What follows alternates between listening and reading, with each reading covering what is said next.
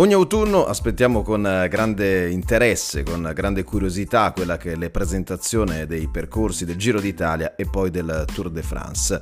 L'altro giorno è stato svelato il percorso per primo della Corsa Rosa, quello del Tour, invece potrete viverlo in diretta su Eurosport eh, mercoledì 25 ottobre al mattino alle 11.30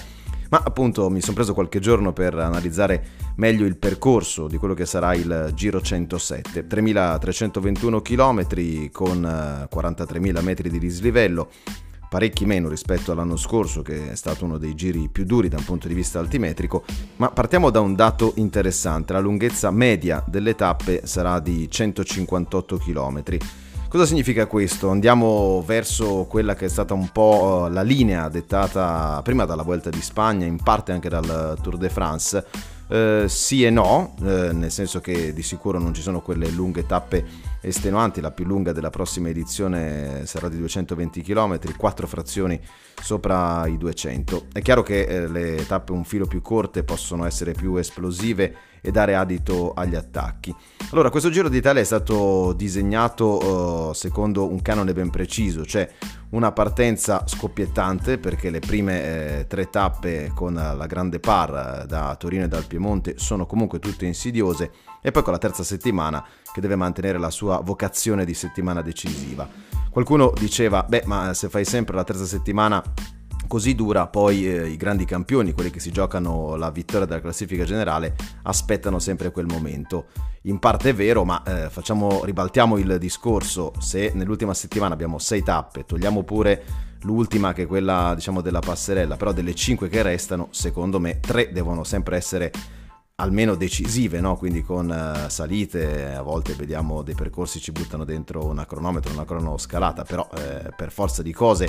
un Giro d'Italia, un Tour de France si deve giocare come verdetto nella terza settimana, altrimenti perderebbe anche l'interesse, non si possono fare eh, tappe intermedie o dedicare magari due o tre chance ai velocisti. Quindi questa è sempre stata anche un po' la tradizione, soprattutto del Giro d'Italia, con eh, le Alpi, le Dolomiti, insomma a seconda del percorso, a essere eh, i giudici no? eh, determinanti per l'assegnazione del trofeo senza fine. Andando nello specifico, è chiaro che eh, dalle primissime due giornate, no, sia la frazione di Torino con uh, Superga la Maddalena e il secondo giorno con Europa eh, costringerà eh, i big della generale a mostrare le carte, quindi subito un uomo di spessore indosserà, prenderà uh, la maglia rosa e anche la terza giornata teoricamente sì per uh, i velocisti a Fossano però eh, nel finale è abbastanza movimentata e potrebbe prevedere qualche colpo di scena, soprattutto se al giro verrà qualche finisser. Butto lì un nome, Wout Van Aert, perché eh, ha detto di amare in qualche modo il nostro paese, di volerci venire. Ci sarà anche una frazione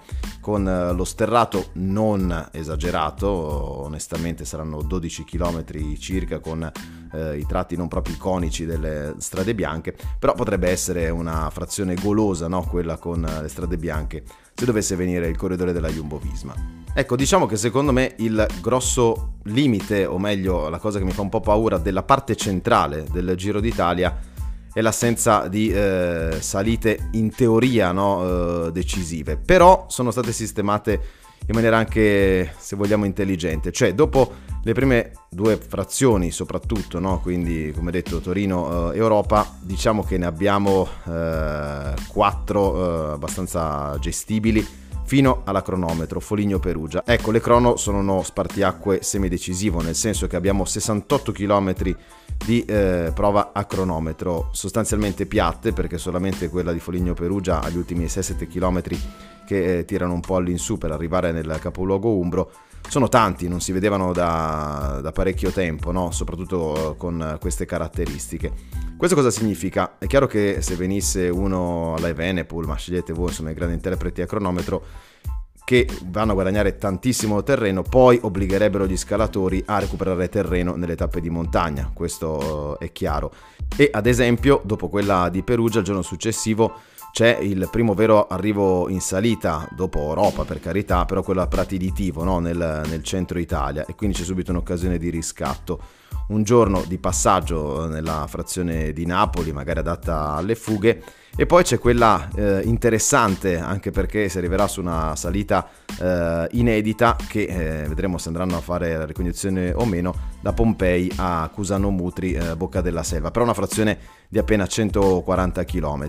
E quindi qua eh, insomma vedremo magari eventuali mosse da parte degli uomini di classifica. Poi ci saranno altre tre frazioni, tutto sommato abbastanza morbide per gli uomini di classifica, quella di Francavilla al mare e quella di Cento che è la più facile perché è tutta piatta eh, con partenza da Riccione. In mezzo c'è ormai la classica eh, tappa dei muri marchigiani che arriverà a Fano. Non terribile, ma sicuramente insidiosa no? per quelle che sono le caratteristiche un po' degli strappi di questa splendida regione. E poi si arriverà appunto alla cronometro da Castiglione delle Stiviere a Desenzano del Garda, la quattordicesima tappa. Dopo la cronometro di Desenzano, 31 km, il, eh, secondo, la seconda settimana si chiuderà appunto con la tappa che arriva a Livigno Mottolino, una frazione di 220 km, quindi la più lunga, con uh, tanta salita uh, e quindi ci sarà la, la, possibilità di attaccare da lontano, ma bisognerà anche sapersi gestire. Dopodiché si entra nella benedetta ultima settimana, uh, Livigno Santa Cristina Val Gardena, anche questa di 202 km, quindi dopo il secondo giorno di riposo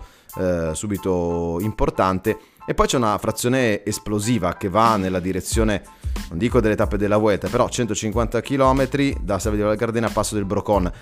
con eh, tante insidie, un bel percorso anche in questo caso e eh, la possibilità di vedere parecchi movimenti. Un rifiato nella frazione che arriverà a Padova, questo sistemato bene direi. La tappa di Sappada eh, che ci riporta alla mente il grande tradimento in casa Carrera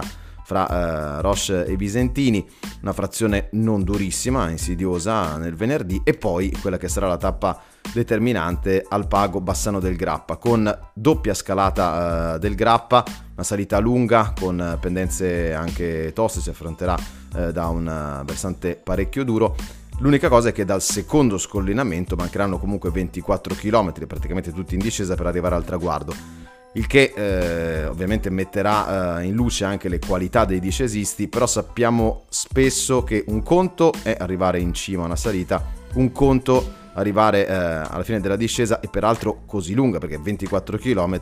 sono comunque parecchi, si può anche recuperare del terreno, si può perdere per carità, però ribadisco da un punto di vista tecnico siamo su due eh, situazioni differenti. Insomma, nel complesso, come ha detto anche Mauro Vegni, c'era eh, l'esigenza, la volontà di eh, andare un po' più incontro, come dire, ai corridori, cioè di fare un Giro d'Italia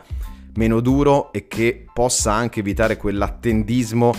al quale abbiamo assistito soprattutto nelle ultime due edizioni con la corsa piuttosto bloccata fino veramente all'ultima tappa, no? ci ricordiamo eh, la tappa della Marmolada per quello che riguarda so, l'attacco di Jai Hindley e l'anno scorso tutto si è deciso invece sulla cronoscalata del Monte Lussare, ma per il resto c'era stato immobilismo da parte dei pretendenti alla vittoria finale. È vero che erano usciti di scena tanti protagonisti, almeno due o tre per ogni anno che potevano puntare al podio, quindi movimentare le acque, c'è stata di mezzo quindi anche la componente sfortuna, ma tante volte effettivamente il percorso del giro porta a uh, giocare in maniera piuttosto ragionata. Con questo tipo di percorso, con uh, qualche spazio, diciamo così, anche fra le cronometro, le tappe di pianura le tappe di montagna,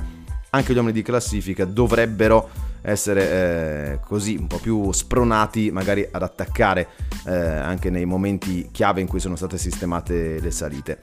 Al termine di tutto questo ragionamento ed analisi sul percorso, però è anche vero che tutto dipende praticamente dall'atteggiamento delle squadre e dei corridori e quindi è ovvio che se non verranno al giro neanche quest'anno un Tadej Pogacar, un Jonas Vingegaard, un Primo Roglic, un Remco e Venepool